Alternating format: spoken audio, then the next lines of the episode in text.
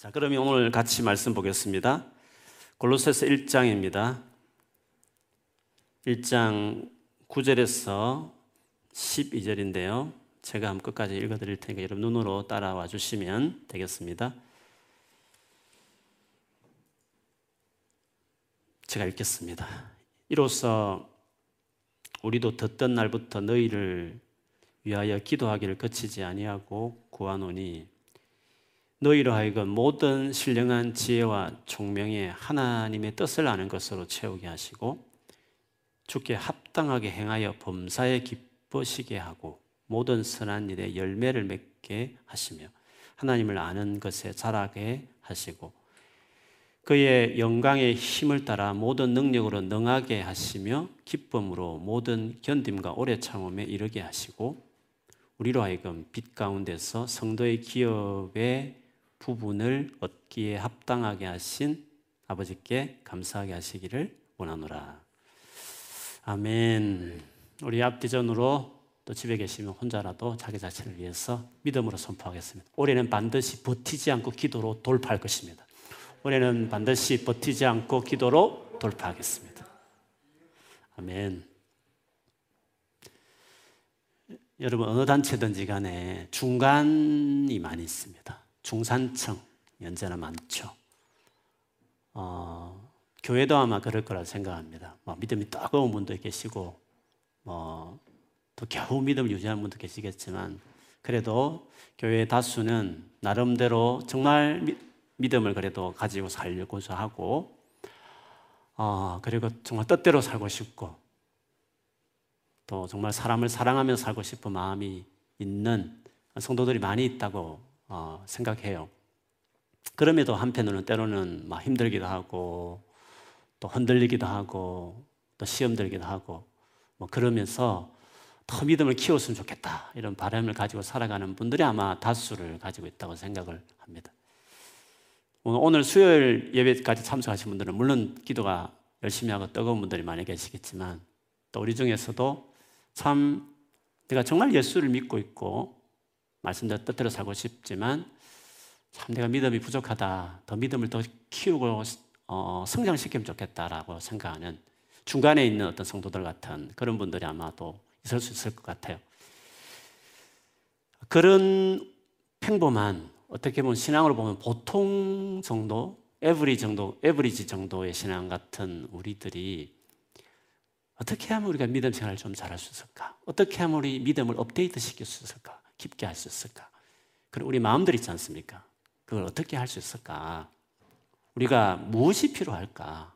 어떻게 해야 그렇게 믿음을 자라게 할 수 있을까? 하는 것들을 같이 좀 보고 싶습니다. 왜냐하면 오늘 이 골로세라는 이 교회가 그렇습니다. 바울이 오늘 이 기도를 골로세 교회를 향한 기도가 오늘 우리가 읽었는데요. 뭐 좋은 말인데 알듯 하면서도 막 확 이렇게 정리가 안 되고 그런 말씀처럼 이렇게 모아놓은 구절처럼 보여지는 기도문이었습니다. 그런데 이 기도를 시작하게 된 계기가 있습니다. 구절에 보면 이로써 우리도 듣던 날부터 너희를 위하여 기도하기를 거치지 아니하고 구하노니. 우리도 듣던 날부터, 그러니까 너희에 대해서 듣던 날부터 너희를 위해서 기도하기를 거치지 않았다. 이런 말을 했습니다. 그러니까 골로새 교회를 향한 기도의 출발이 있었습니다. 그것은 골로새 교회를 교회에 대한 소식을 들었다는 겁니다. 그 듣고 나서 그때부터 기도하기를 그치지 않았다 한 것. 바울이 이 교회를 향하여 기도하게 된 동기가 있었던 거죠. 그 골로새 교회를 향한 무언가 소문을 듣고 기도를 해야 되겠다라는 마음을 들었고 그래서 계속 기도하게 되었다는 것이었습니다. 골로세라는 지역은 에베소에서 요즘으로 보면 한 3시간 정도 차를 타고 안쪽으로 들어가면 있는 데가 골로세 지역입니다. 네, 골로세는 바울이 직접 복음을 전하지 않았고 에베소에서 3년이나 머물면서 열심히 복음을 전했던 3차 전도 때 중심으로 복음을 전했던 지역이 에베소거든요. 근데 에베소에 있을 때 이 골로세 출신인 에바브라는 사람이 에베소에 와서 바울에게 복음을 들어요. 그래서 회심을 하고 예수를 믿고 자기 고향에 돌아가서 교회를 세워서 이제 골로새 교회가 된 거죠. 바울이 직접 복음을 전하는 건 아닌데 어떻게 보면 자기에게 복음을 들었던 어떤 제자가 세운 교회였습니다. 근데 한 번 이 제자인 에바브라가 이제 자기를 찾아온 거죠. 로마 감옥에 있을 때 찾아와서 골로새 교회에 대한 이야기를 들려준 것이었습니다. 어떤 것을 들려줬나? 오늘 본문 앞에 보면 그 이야기 좀 있습니다. 그것은 3절, 4절에 역시 나오는데 여기도 물론 너희를 위하여 기도할 때마다 하나님 우리 주 예수 그리스도 아버지께 감사한다. 왜? 왜 기도할 때마다 감사하느냐?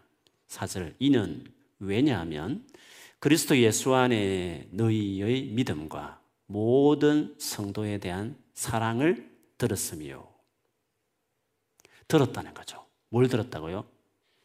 그리스도 예수 안에 너희의 믿음이 있다는 것과 그리고 모든 성도에 대한 사랑이 있다는 것을 들었다는 것입니다. 그때부터 감사하며 기도했다고 했는데 그 기도가 뭔지 이제 구절에 와서 좀 더 바로 그 듣던 날부터 너희를 위해서 기도하기를 그치지 않았다. 이렇게 했기 때문에 이 들었다는 것은 먼저 예수님에 대한 믿음이 있다는 걸 들었다는 거죠. 무슨 말이죠? 진짜 예수를 믿는 교회다. 진짜 예수를 믿고 구원받은 교회였다.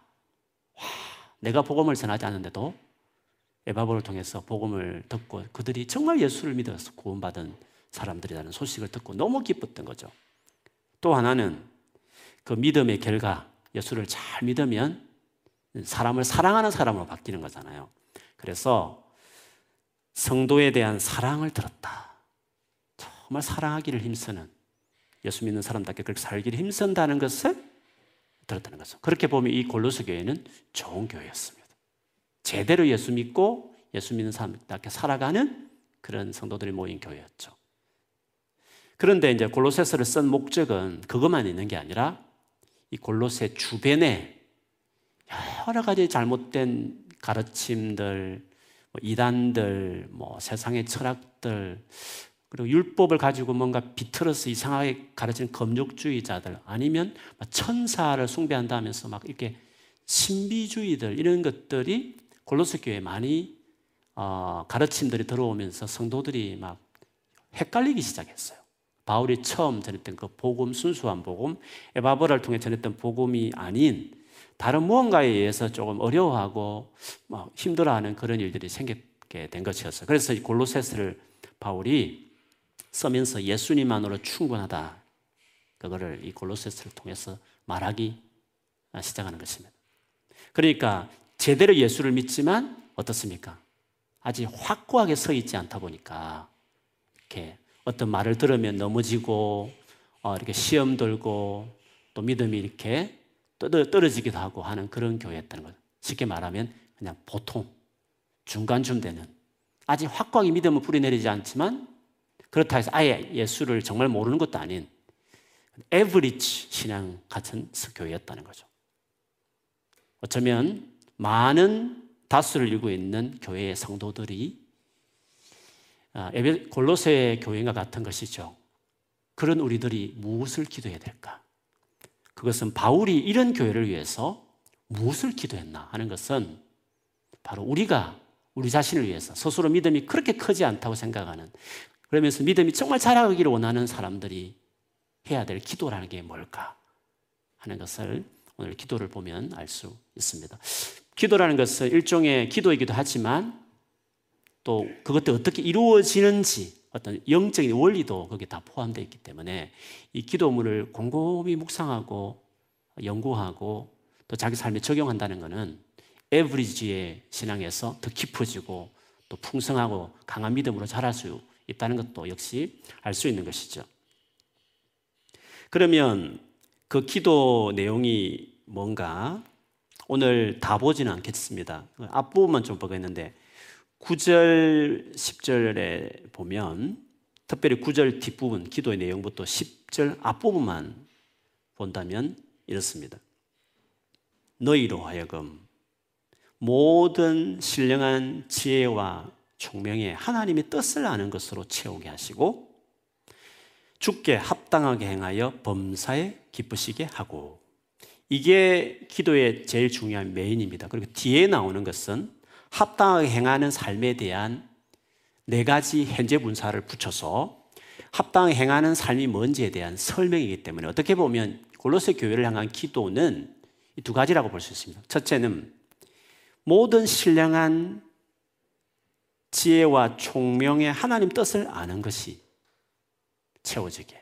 그 다음에 죽게 합당하게 행하여서 모든 부분에 있어서 하나님을 기쁘시게 영광스럽게 해드리는 거. 좀더 간단하게 말하면 하나님의 뜻이 뭔지를 알고 그 다음에 그대로 살아가고 그렇게 행하는 합당히 행하는 아는 것과 행하는 것 이 두 가지를 이제 바울이 기도 한 것이었습니다. 오늘 우리가 이제 보고 싶은 것은 앞부분입니다. 모든 신령한 지혜와 총명으로 어, 말미암아 하나님의 뜻으로 채워지는 것을 보고 싶은 것입니다. 왜? 그것들이 있어야 바로 그 이어지는 합당한 죽게 합당한 삶을 살아가게 된다는 거죠.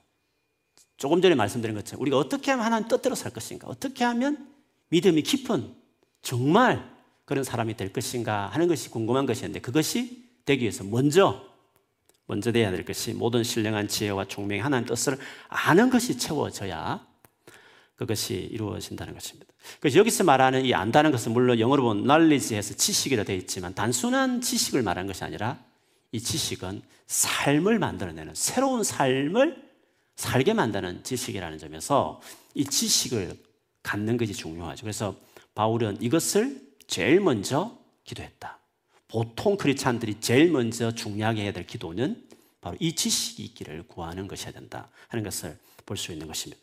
근데 여러분 바울의 기도를 우리가 여러 차례 보고 있지만 특별히 이제 옥중, 옥중서신이라고 일컬어지는 에베소서, 빌리포서, 지금 골로새서 또 골로새서에 살고 있는 빌레몬에게 쓴 빌레몬서 등등을 보면 이 같은 이 기도가 공통적으로 나와요. 무슨 말이냐면 정말 하나님의 뜻을 알기를 원하는 그 기도가 먼저 나오고 그 다음에 이어서서 삶을 정말 크리찬답게 삶을 살아내는 삶을 이야기하는 것이 어, 나온다. 이 두 가지가 아주 바울의 기도의 공통적인 패턴이라고 볼 수 있어요. 그렇게 본다면 이거는 우리 신앙생활에 참 중요한 원리죠. 예를 든다면 에베소서 같은 데 보면 에베소서에는 기도가 크게 보면 1장의 기도가 하나 나오고요. 3장의 기도가 나오잖아요. 1장의 기도의 핵심이 뭐냐 하면 알게 해달라는 것이었어요. 지혜와 계시의 영을 너에게 주사 하나님을 알고 기업의 영광을 알고 불의심의 소망을 알고 능력이 얼마나 베푸는 능력이 얼마나 큰지를 알게 하옵소서. 아는 것에 대한 기도를 했잖아요. 지식에 대한 기도죠. 3장에 가서는 어땠습니까? 3장에 가서는 크리스찬 라이프에 관련된 기도를 했어요. 즉 성령을 말미암아 속 사람이 강하여지기를. 그리고 정말 찾고 신뢰하는 믿음으로 그리스도의 임재가 있는 삶이 되기를. 임재가 가득 찬 인생이 되기를. 그리고 그래서 결국 성도를 사랑하는 사랑 안에 깊이 뿌리 내리는 사랑이 충만한 성도가 되고 되어서 더 나아가서는 그리스도의 그 깊은 사랑까지 깨달아서 하나님의 충만한 것이 임하는 그 하나님으로 채워지는 하나님으로 가득 차버린 인생이 되기를 구했죠. 이것은 크리스찬 삶에 대한 기도였습니다. 아는 것이 먼저 중요했다면 그 다음에 그에게 이제 실제적인 크리스찬 삶이 어, 이루어지기를 에베소서 자체만 봐도 이제 그 기도를 알 수 있습니다. 앞번에 바울의 기도, 빌립보 기도를 한번 나눈 적이 있었잖아요. 오늘 본문 바로 앞에 나누었던 기도가 이제 빌립보서에 나오는 기도였는데 빌립보서 기도도 역시 마찬가지였어요. 여러분 기억하는지 모르겠어요. 빌립보 교회가 사랑이 있는 교회잖아요. 바울에게 성교원금을 많이 보냈고 어떤 교회보다도 또 사랑까지 보냈으니까 그런데 그 사랑에 지식과 총명이 더하여지기를 구했어요. 그래서 그 사랑이 더 깊어지기를 바라요. 지식과 총명을 먼저 구했잖아요. 그 다음에 바울의 기도는 설한 열매가 풍성해서 하나님께 영광과 찬송이 되기를 구한다 했습니다. 결국 지혜와 총명을 먼저 구하고 그 다음에 선한 열매라는 뭔가 삶에 뭔가 나타나는 변화, 어려운 삶에 대한 열매들 거의 풍성하기를 기도 했다는 점에서도 동일합니다. 결국에 우리가 이제 결론적으로 지금 이 기도의 패턴을 봐도 알 수 있는 것은 우리가 하나님 뜻대로 살아가기 위해서 중요한 것이 뭐냐면 하나님 뜻이 무엇인지를 아는 지식이 있는 사람이 되어야 된다는 것을 알 수 있습니다. 이거는 정말 기도, 간절히 기도할 제일 첫 번째 기도였죠. 바꾸어 말하면 우리가 하나님 자녀답게 왜 살지 못하느냐 그러면 왜 자꾸 시험 들고 흔들고 넘어지냐 했을 때는 이와 같은 지혜, 지식, 총명, 지식이 우리에게 없기 때문에 그렇다는 것을 알 수 있는 것이죠. 정말로 우리가 예수 믿은 이후에 이 같은 지식이 중요한 것을 알 수 있는 것이 로마서 12장 1, 2절이에요. 너희 몸을 하나님께 드리라 그랬잖아요. 그는 첫 믿음의 출발이죠. 너희 삶을 주님 앞에 드리라. 하나님의 모든 자비하심 11장까지 그 하나님의 그 구원에 나타난 그 자비를 내가 말했는데 이제 말하는데 그 자비하심의 근거에서 내가 너희 권하는데 너희 몸을 하나님 기뻐하시는 산재물로 너희 몸을 드리라. 그거는 믿음의 결단이고 주님 앞에 자기 삶을 드리는 거잖아요. 그 다음에 뭐가 나오죠? 너희는 이 세대를 본받지 말고 이 세대의 패턴을 따라가지 말고 생각을 쫓지 말고 뭐라 했습니까? 마음을 새롭게 함으로 변화를 봐. 이 마음이라는 것은 하트가 아니고 영어로 보면 마인드거든요. 마인드는 우리로 한다면 생각에 가까워요. 생각이 바뀌어야 된다는 거죠. 생각이. 생각을 새롭게 하라 했습니다. transform 하라 했습니다. renewing of your mind. 너의 마음을 renew, 새롭게 하라는 거죠. 그 다음에 뭘 했습니까? 하나님의 선하시고 기뻐하시고 온전한 뜻이 무엇인지 분별하라 했습니다. 그러니까 크리스찬으로 출발했을 때 제일 먼저 이루어질 것도 바울은 역시 마찬가지였어요. 생각을 지식, 지혜, 총명의 영역에서 새롭게 되어져서 하나님 뜻이 무엇인지를 분별하는 사람이 되고 난 다음에 and life가 되는 겁니다. 삶이 되는 거죠. 삶이 안 되는 이유는 그 삶을 주도하는 생각이 지금 뭔가 아직도 세상의 패턴에 많이 젖어 있다 보니까 스스로 혼란스럽고 막 헷갈리고 열심히 하는 것 같은데 뭔가 잘 안 되고 헛발질하는 사람 같이 이렇게 하다 보니까 크리스천 삶이 이제 안 돼, 안 따라오는 일들이 많다는 거죠. 그래서 바울은 하나님께 드리라. 그 다음에 중요한 게 생각을 바꾸어라. 리뉴잉 하라. 뜻을 분별하는 사람이 되라고 이야기한 것이었습니다. 왜 생각을 바꾸는 것이 이렇게 중요하냐 했을 때는 그냥 우리의 구원이 어떻게 이루어졌는지를 보면 알 수 있습니다. 여러분, 사람이 죄를 짓고, 어, 하나님을 떠나고 잘못되게 살아가게 된 계기가, 계기가 뭐냐 하면 거짓의 아비인 사단에게 유혹을 받은 거잖아요. 그 다음에 사단의 종로를 하는 사람이 되었으니까 거짓의 아비 밑에 종로를 하는 사람이 됐다는 것은 우리가 평생 거짓에 속은 잘못된 지식으로 우리가 채워진 존재로 살아갈 수밖에 없다는 것을 이야기하는 것입니다. 당연히 그러므로 거짓의 아비인 사단에게서 구원받은 이후에 우리가 해야 되겠으면 이 잘못된 거짓된 지식들을 새롭게 하는 것이 먼저 돼야 된다는 것은 너무 당연한 것이지 않겠습니까?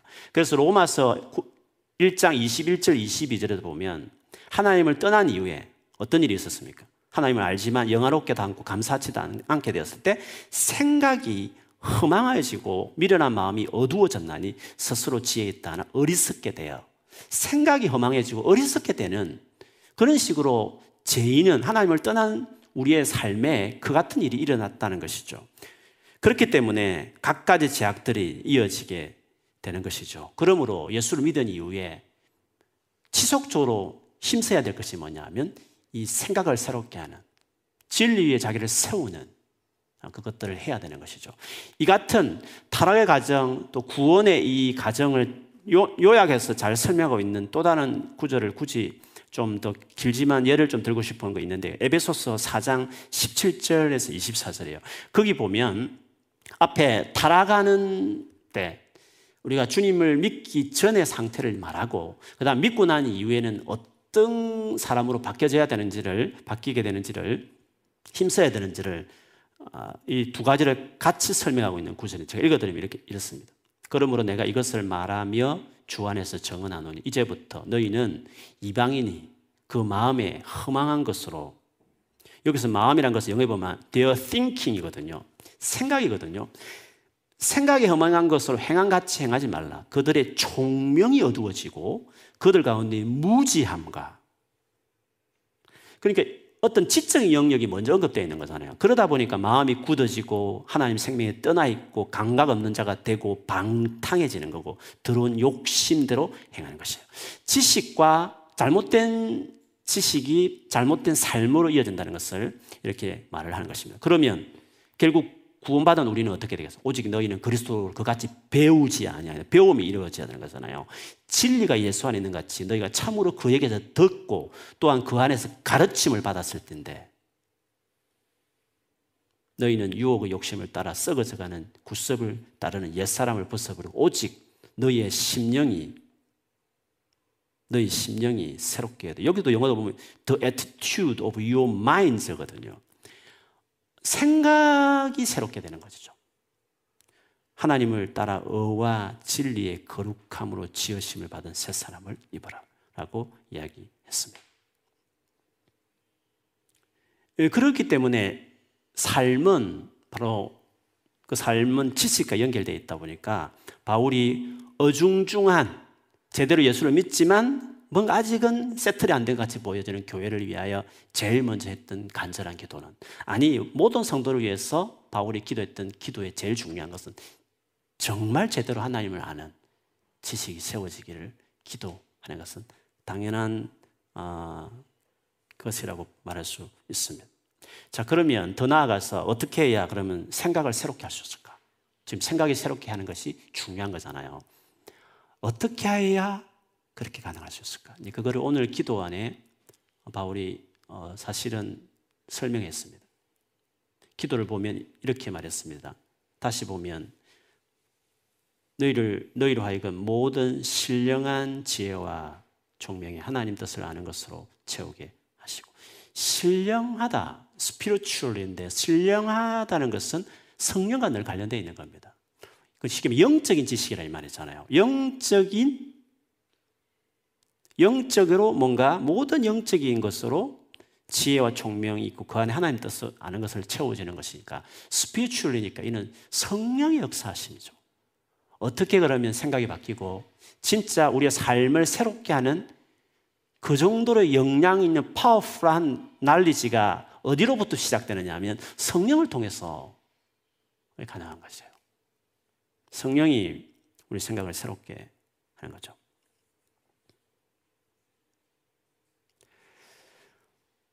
이것에 대한 증거는 조금 전에 언급했지만 에베소서 1장의 기도에 동일하게 나오죠. 지혜와 계시의 영을 주사 하나님을 알게 하시고 알게 하시고 알게 하소서. 그러니까 지혜와 계시의 영, 즉 성령의 그 역사하심이 알게 하고 알게 하고 알게 하는 지식을 삶을 바꿔내는 참다운 지식을 성령이 아, 주시는 거죠. 그러므로 성령으로 말미암아 참된 지식을 얻게 되는 것입니다. 그래서 성령께서 행하시는 많은 사역이 있습니다. 물론 우리가 흔히 말하면 은사를 많이 떠올리지만 그것도 중요한 사역의 일부죠. 동시에 성령의 또 사역 중에 물론 뭐 사랑이나 인격을 만들어내기도 하죠.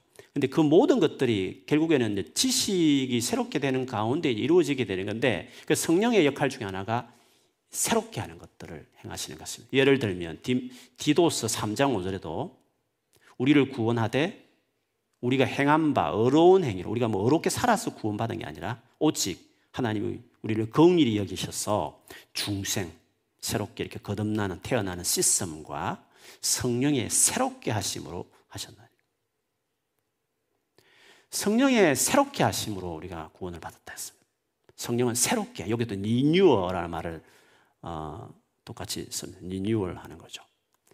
언제나 성령이 하시는 중요한 사역이 하나는 리뉴얼 하는 새롭게 하시는 은혜가 있는 것입니다. 그래서 예수를 믿어도 성령에 대해서 잘 모르면 혹은 여러 가지 이유로 신앙생활 하다 보면 여정 가운데 성령에 대한 거부감을 만일에 갖게 되면 이 신앙의 이제 가장 중요한 이 지적인 정말 spiritual하게 되어져 그, 그 은혜로 바뀌어지는 영역이 있는 건데 지식의 영역은 그것들이 이렇게 막히다 보니까 아주 근본적으로 신앙 자체가 이제 좀 어려운 거죠. 뭔가 많이 듣고 성경도 많이 공부하고 뭐 지식이 많이 쌓여가는데 삶이 바뀌지 않는 거죠. 그가 성령에 의한 지식이어야 마음을 바꾸고 삶을 바꾸는 건데 성령으로 말미암아 이루어지지 않아요. 그냥 열심히 성경을 공부하고 뭐 연구하고 듣고 해서 쌓여지는 지식으로 그 안다고 우리가 믿음이라는 것이 신앙이나 인격이 달라지는 것은 아닌 거잖아요. 그래서 성령에 대한 그 그분 하나님이시니까 성령 하나님에 대한 그 사모함과 인도하심을 받는 것이 예수 믿고 나서 그렇게 중요한 것이라고 볼 수 있습니다. 그래서 어, 성령의 인도를 받는 뭔가 이 스피리추얼한 영역의 깨달음이나 이런 은혜를 경험하는 사람과 그렇지 못한 사람은 부득이하게 차이가 있기 마련이에요. 그래서 여러분도 느끼실 거예요. 이제 처음 만났지만 딱 통하는 사람들 있거든요. 영적으로. 막힘 없이. 그리고, 그리고 그 어떤 신앙생활에 여러 가지 깨달음들을 나누는데 그게 다 이해가 되는 거예요. 그리고 공감이 되고 깊어지고 또 풍성해지고 뭐 그런 거 있잖아요. 그런데 성령에 대해서 막혀 있는 사람을 만나면 뭔가 말을 많이 하고 다 옳은 말 같은데 답답하고 텐션 있고 어, 뭔가 내 영혼이 그냥 답답하고 메마른 것으로 그냥 계속 있는 채로 있을 수도 있는 거죠. 그래서 영이 안 통한다 뭐 이런 말을 우스갯소리를 하기도 하고 하는데 영적으로 뭔가 안 통한다 이런 말들을 할 때도 있지 않습니까? 그래서 영 성령에 의해서 깨닫게 하시는 성령이 뭔가 지혜를 주시고 총명을 주시고 하는 새롭게 생각을 새롭게 함으로 내가 뭔가 깨닫게 되고 새롭게 셋업 시켰던 사고 방식들이 그건 다 공통적이에요. 성령은 똑같 한 영이시니까. 성령 인도 받는 사람은 그래서 처음 만났지만 그냥 말이 되는 거예요. 그리고 너무 막 가슴이 뛰고 어, 기쁘고 이렇게 그렇게 되는 거죠. 성령을 통한 새롭게 하신 지식이 있어야 되는 것이 그 은혜를 바울은 그래서 구한 겁니다. 지혜와 계시의 영, 성령이 역사하셔서 알게 하는 이게 새로운 지식을 주는 어, 그런 은혜를 주시기를 구했던 것이었습니다. 그 성령의 인도를 받는 게 그래서 중요합니다. 성령의 인도를 받는다는 게 뭘까? 뭐 여러 가지 사람마다 다 유행이 다를 수 있고 뭐 체험마다 다 다를 수도 있고 그런 거잖아요. 근데 성령 인도를 받는다 할 때 어, 특징으로서 말할 수 있는 것이 이제 바울이 로마서 8장에 보면 성령의 인도받는 삶에 대한 8장의 강조를 많이 하지 않습니까? 거기 보면 이런 말이 있습니다. 8장 4절에서 7절에 보면 육신을 따르지 않고 육신은 sinful nature니까 죄성이에요. 그냥 원래 타락한 인간의 어떤 뭐 그것으로 살아가는 사람. 육신을 따르지 않고 그 영을 따라 행하는 우리에게 그 성령을 따라 행하는 우리에게 율법의 요구가 이루어지게 하려 하십니다. 율법이 말하는 것들을 다 이루을 수 있다는 거죠. 그 다음에 보십시오. 육신을 따르는 자는 육신의 일을, 영을 따르는 자는 영의 일을 생각하나니. 생각이란 말을 썼죠. 성령이 이끌어갈 때 생각이 달라요. 생각이. 계속 보면 육신의 생각은 사망이요. 뭔가 육신의 생각이 뭐, 뭐 나쁜 짓 해야지, 제지해야지 그런 의미를 말한 게 아닙니다. 그냥 성령이 터치되지 않는 채로 이루어진 생각은 좋은 말이기도 하고 뭐 이치에도 맞기도 하고 들어보면 다 옳은 말인데 사망이에요. 드라이한 거예요. 그게 생명력이 없어요. 그냥 그냥, 그냥 사망, 그냥 죽었다고 시체처럼 아무 생명 생, 생동감을 느낄 수 없는 거죠. 근데 어떻습니까? 영의 생각은 생명과 평안이니라. 생명, 막 살아있다는 느낌. 평안, 막 그게 평안이 있고 감동이 되고, 어, 이 마음이 refresh 되고, 막 그런 대화가 올 때 그런 기쁨이 있죠. 육신의 생각. 인간적인 성령이 없는 생각은 하나님과 원수고, 하나님 법에 굴복하지 아니할 뿐만 아니라 굴복할 수도 없다. 이렇게 말씀했습니다. 그래서 성령의 인도하심에 대해서 뭐 이 본문만 본다면 생각에 뭐 있는 거죠. 뭔가 생각의 차이가 있는 것이라는 거죠. 생각이 그리 중요한 거죠. 성령 인도를 받을 때 생각이 다른 것입니다. 그러니까 뭔가 깨닫는 게 다르고 어떤 마음 먹는 것이 다 다를 수 있다는 것이죠. 그러면 좀 더 나가서 그럼 어떻게 해야 성령의 인도를 받고 성령의 주시는 생각으로 내가 살아가는 그 경험을 그 은혜를 누릴 수 있을까 하는 것입니다. 그거는 순종하는 것입니다. 하나님 앞에 순종하는 태도로 가는 게 중요해요. 뭐 그래서 뭐 성령에 대해 강조 많이 합니다. 성령에 순종하는 이런 말씀 다시 했지만 뭐 성령을 꼭 하나에 focusing 안 하더라도 진짜 하나님 앞에 순종하려고 하는 사람들 있잖아요. 그 겸손한 태도죠. 정말 하나님 앞에 순종하려고 하는 어린아이 같은 겸손한 태도 있잖아요. 그게 가장 기본적이면서도 가장 중요한 태도예요. 하나님 앞에 하나님을 경외하고 정말 하나님께 순종하려고 하는 하나님 말씀에 순종하려 하는 그 기본적인 태, 도가 되는. 10분의 비유에 보면 착한 마음으로 말씀을 듣고 착한 마음. 착한 게 뭐죠? 순종하고자 하는 마음으로 말씀을 듣는 거잖아요. 아이고, 쟤 참 착해. 착한 게 뭡니까? 이렇게 뭘 하면 그대로 따라하는 사람들, 착한 사람이잖아요. 내가 그 일을 왜 해야 돼? 나는 그렇게 생각하지 않는. 뭐 예를 들면 뭐, 그, 그 말을 듣고도 하여튼 복잡하고 뭘 설득을 많이 해야 되고 이렇게 돼버리면 그 복잡해지는 거잖아요. 착한 것은 순종하는 태도가 이미 되어 있는 마음가짐을 아, 순종하는 마음이 되어 있는 거죠. 순종하는 자들에게 성령은 되게 부드러운 영이시거든요. 조금 내치면 성령 인도하지 않으셔요. 너무 까다롭고 너무 자기 생각이 강하고 이렇게 하면 성령이 역사하실 수 없는 거거든요. 성령은 너무 인격적이니까 그분은 너무 우리를 존중하는 분이신가 어머니 같은 분이시다 보니까 굳이 예를 든다면 순종하는 태도가 중요한 거거든요. 그러니까 이 태도라는 것이 하루아침에 안 되잖아요. 그러니까 많이 연단을 받는 거예요, 사람들이. 그 고집스러운 걸 꺾기 위해서 그렇게 하나님께서 굴리는 거예요. 뭐라고 말하든지 사람이 떡으로만 살지 않고 하나님 입에 나오는 모든 말씀으로 사는 것을 깨닫기 위해서 광야에 40년을 보낸 거잖아요. 무슨 말씀 하시든지 따라오면 순종하겠다는 그 사람 만들려고 광야 40년이 이스라엘 백성에 있었듯이 순종하는 사람이 되어야 아주 예민하게 그리고 아주 알듯 말듯하게 sensible하게 말씀하신 성령에 대해서 그걸 감지하고 따라갈 수 있는 사람이 되려면 결국에는 가장 기본적인 attitude는 순종하는 사람이 돼야 되는 거거든요. 순종. 디모데 후서 2장에 보면 디모데 후서는 바울이 마지막 쓴 서신이죠. 그가 죽기 전에 순교하기 전에 영적 아들 디모데에게 쓴 서신이었습니다.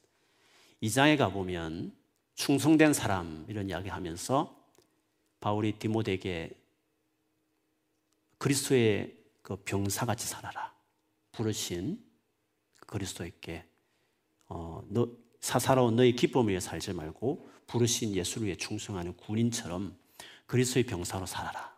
그 다음에 경기하는 사람처럼 법대로 끝까지 원칙대로 하나님 뜻대로 타협하지 말고 진짜 힘들고 어려워도 운동선수가 법 어기면, 어기면 금메달 따도 실격이 되잖아요. 그처럼, 어, 정말 하나님 뜻대로 살아가는, 경계하는 사람처럼 살아가라. 그리고 마지막에 농부, 농부, 농부가 수학을 먼저 한다. 농부처럼 되어지기를. 이 세 가지 부류를 이야기했어요. 근데 여러분, 그 말이 끝난 다음에 한 구절이 7절이거든요. 7절에 이렇게 말하고 있습니다. 내가 말하는 것을 생각해 보라. reflect on what I am saying. 지금 내가 지금 말하고 있는 걸 생각을 하는 거죠. 지금 뭘 말했는데요? 병사처럼, 경계하는 자처럼, 농부처럼 충성되게 내가 순교하기 전에 내게 부탁한다. 주님 앞에 그렇게 살아라. 이것을 늘 생각한다면 주께서 범사에 내게 총명을 주시리라. 라고 말씀하셨 순종하는 삶을 살겠다라는 주님 앞에 충성되게 내가 살겠다라고 하는 마음을 늘 생각하며 살아가는 자들에게 순종하고자 하는 자들에게 성령은 총명을 주시는 성령께서 그에게 지혜도 주시고 insight 주시고 understanding 주시고 날리지를 주시게 되는 것입니다. 예수님께서도 하나님의 뜻을 알게 하는 그거를 뭐 계시라고 말씀하셨습니다만 하나님의 계시, 예수를 통해서 깨닫게 하는 그 계시들을 누가 받느냐 했을 때 설기로운 자들 스스로 다 안다고 생각하고 누구보다도 나는 더 많이 안다고 생각하는 그 많은 자들에게는 감추고 어린아이 같은 자들에게는 그걸 알게 한다고 말씀하셨잖아요. 그래서 마태복음 11장 25절 26절에 예수님이 하나님께 기도하면서 그 말씀하셨어요. 성부와 성자 사이에 이 비밀을 말하는 거죠. 천지 주제이신 아버지 이것을 지혜롭고 설기 있는 자들에게 숨기시고 어린 아이들에게는 나타내심을 감사하나이다. 올소이다. 이렇게 된 것이 아버지의 뜻입니다.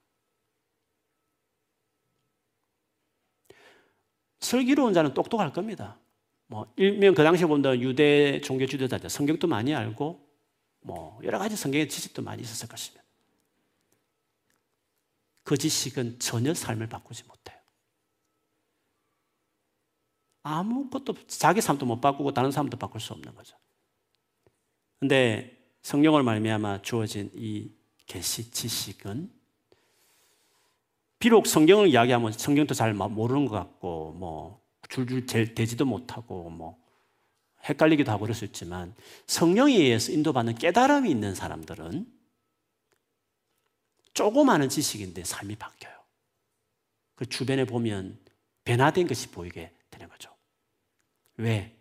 우리는 성령을 통해 주어진 지식이 중요한 거거든요. 근데 어린아이 같은 자들에게 겸손하고 부족함을 고백하고 의지하고 순종하려고 하고 그런 자들에게 하나님은 알게 하는 거죠. 아버지, 이건 우리 비밀입니다. 하나님 나라는 이렇게 이루어지는 거예요. 하나님 나라의 지혜와 지식은 이런 식으로 누구는 받고 누구는 받지 못하는 식으로 이루어진다. 이렇게 말씀. 그 원리는 순종하는 태도죠. 순종하는 태도가 그걸 갖게 한다고 말했습니다. 이 말씀 하신 다음에 그 유명한 말, 수고하고 무거운 짐지들아 다 내게로 오라. 제자로서 콜링한 거죠. 그런데 어떻게 말했습니까?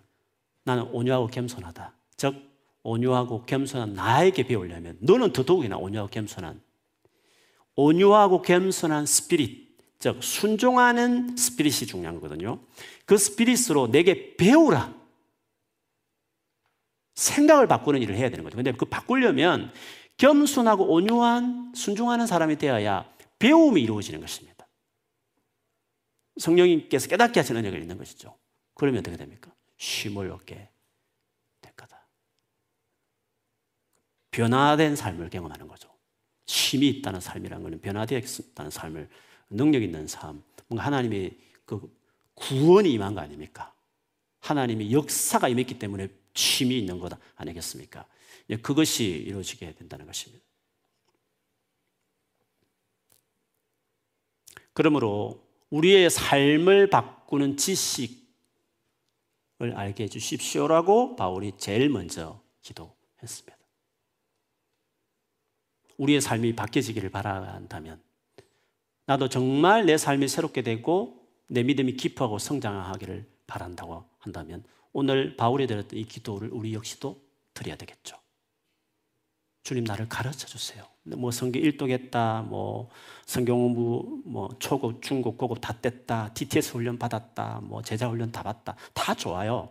다 필요해요. 근데 그 아는 것도 있고 뭐 교리 공부도 다 했고 뭐든지 다 알아요.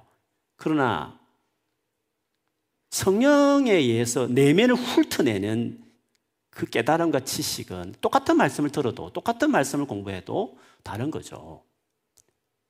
그런 지식이 우리에게 필요한 거예요. 그렇지 같으면 바울이 뭐 때문에 기도했겠어? 기도할 필요 없죠. 열심히 공부해라 이렇게 했겠죠. 열심히 어, 신약서도 읽고 주석 보면서 공부하라 이렇게 했겠죠.